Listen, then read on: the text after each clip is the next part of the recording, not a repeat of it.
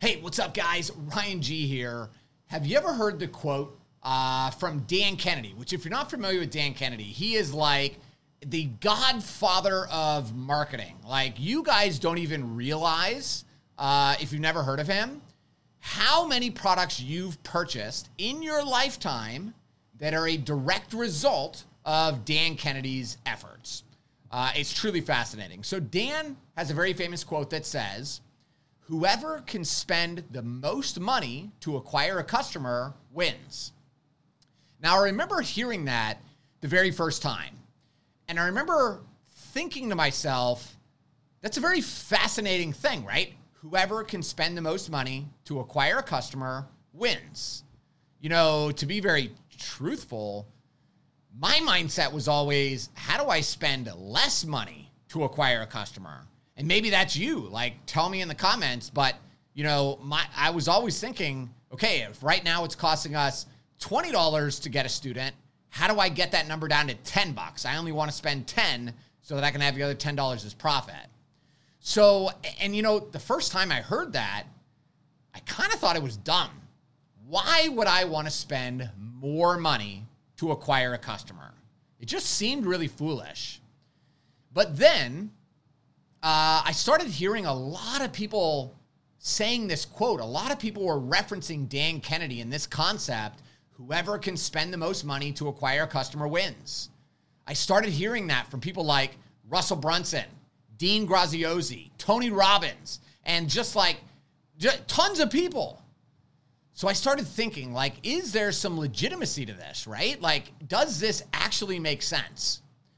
What I discovered is that if we run a business where we are focused on transactional sales, so it's kind of like having a one night stand, right?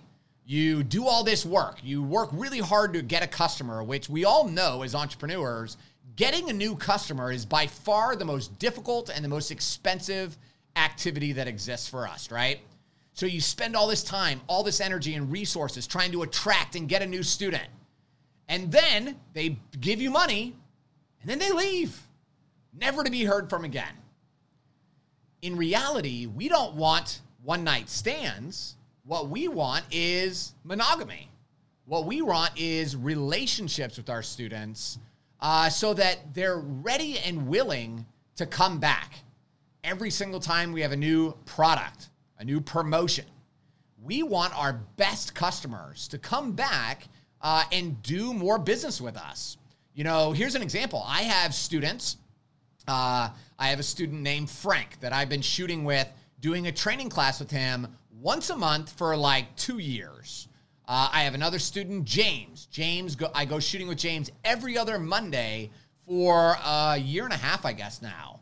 I have, uh, oh man, what is his name? I can't remember his name right now, but he actually drives from Miami, uh, Miami, four hours one way just to do a one hour shooting lesson with me, and he does it every single month. Uh, we have students that drive from Jacksonville, from Tallahassee, so they're traveling very far just to shoot with me at the gun range. Now, do they do that because I'm the cheapest price?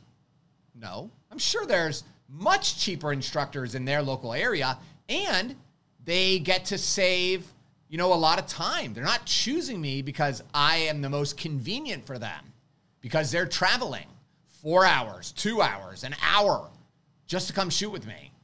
So, why are they willing to travel so far and spend so much effort to be able to shoot with me?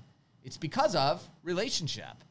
It's because we develop, instead of focusing on the transaction, which is what most firearms instructors do, I focus on building a really strong relationship with my students. Uh, and that relationship has allowed us to get a lot of repeat business. So here's a great example. We have a, uh, a student, her name is Lisa.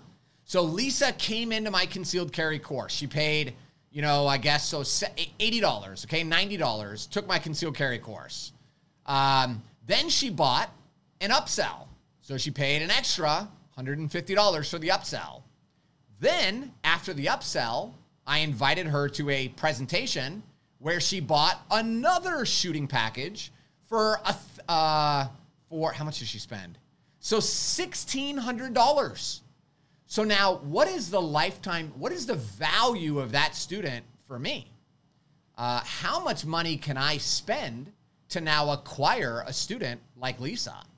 You know, most firearms instructors can only spend $10, $20 to acquire a customer because the total lifetime value of their customer is only $60, $70, whatever. But if my lifetime value of a student is $1,000, $1,200, $1,500, how much money can I spend to acquire a, a student? Well, if my lifetime value is 1500 I can spend 1000 right? I could spend 1300 right? And just pocket the $200 as my profit. So that's what Dan Kennedy was talking about. If all of my competitors can only afford to spend 20, but I'm able to drop a thousand bucks just to get one customer because I know that the customer is going to take my upsells and they're going to, the total lifetime value is going to be high, who wins? See, one of the mistakes that I made early on in my career is I thought the goal of making a sale was to make money. What I have since learned and discovered is the goal of making a sale is not to make money. The goal of making a sale is to acquire a customer. And the purpose of acquiring a customer is to build such a strong, amazing relationship with these customers that then they go out and they recruit more customers. This is why we have always dominated. We've dominated for one really important reason, and that's referrals. We get most of our business from happy students, customers, our perfect customer, who then had such an amazing uh, experience and relationship that they go to work and they tell all their friends at work, dude, this was amazing. You got to go check this guy out. And then they go to their friends and family and they're like, oh my gosh, you guys got to go learn from this guy. He's amazing, right? Would they do that? They refer their friends and family if they didn't believe it was an amazing experience? Another amazing benefit of having your perfect customer is that when you launch a new product, a new course, a new book, a new service, these are the people that are your hot customers, right? They're the ones that are lining up, ready. Like those are the people I know that if I have a new book coming out, I just send an email and I've got hundreds of people that are like, I'm in, right? They don't need to know what the book is about.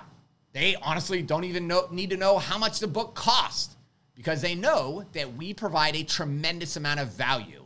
And because we've delivered in the past, we're going to deliver again, but it's because of relationship. That's the key here. Focus on building a really strong relationship with your perfect student and that will lead you to tremendous success. So, thanks for watching 2A Warriors. If you enjoyed this podcast, this video, uh, make sure you subscribe rate the podcast on Apple, Google, wherever you rate it. And uh, consider subscribing if you're on YouTube. And until next time, remember, you are one decision away from changing your life forever.